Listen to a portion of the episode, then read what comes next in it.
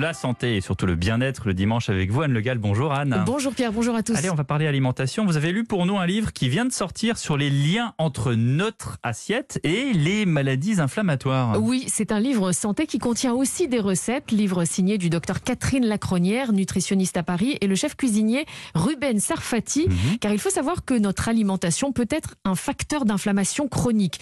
Alors une inflammation, c'est une réaction du corps pour se défendre contre un agresseur, Mhm. qui peut être un virus, une bactérie, un corps étranger.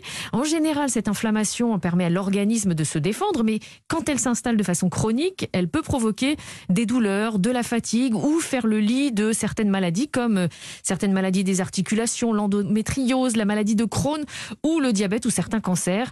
La bonne nouvelle, explique le docteur Catherine Lacronière, c'est qu'en adoptant une alimentation anti-inflammatoire, on peut vite sentir la différence.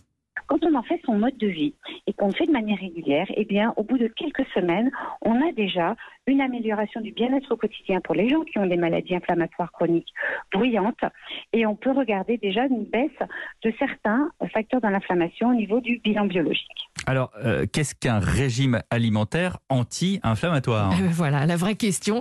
Eh bien, c'est un régime qui limite les aliments transformés, sucrés ou qui contiennent des acides gras saturés ou trans. Par exemple, chips, charcuterie, biscuits industriels, Ouais, tout- certains plats Tout préparés. ce qui est bon, quoi. Euh, bah, tout ce qui est transformé en tout cas. Et c'est surtout euh, un, un régime méditerranéen auquel on ajoute beaucoup d'herbes et d'épices. Alors, régime méditer- méditerranéen, c'est pas trop de viande, beaucoup Du de fruits et légumes, ouais, voilà, ouais. pour les fibres, les antioxydants, de l'huile d'olive pour les oméga 3. Et on ajoute donc de la cardamone, de la cannelle, du curcuma, du gingembre. Le curcuma et le gingembre sont souvent recommandés d'ailleurs par les rhumatologues pour lutter contre les inflammations articulaires. Mhm. Et notez que le curcuma sera plus efficace si on le mélange à de l'huile d'olive ou à du poivre. Donc en vinaigrette, c'est parfait. Et du côté des herbes, eh bien, il faut penser au persil, estragon, aneth, basilic, coriandre, du thym. Ce sont des herbes qui ont des vertus antioxydantes et anti-inflammatoires. Après, il faut aimer hein, les, les herbes, le curcuma. euh, tout le monde n'aime pas ça.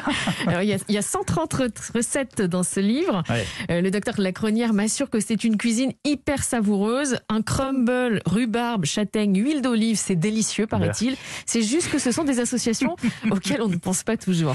Non, on n'y pense pas. En effet, merci Anne C'est Le bon. Gall. Mais si vous avez testé, on Pas peut encore. lire La cuisine anti-inflammatoire de Ruben Sarfati et du docteur Catherine Lacronière qui vient donc de sortir chez Hugo Document. À la semaine prochaine.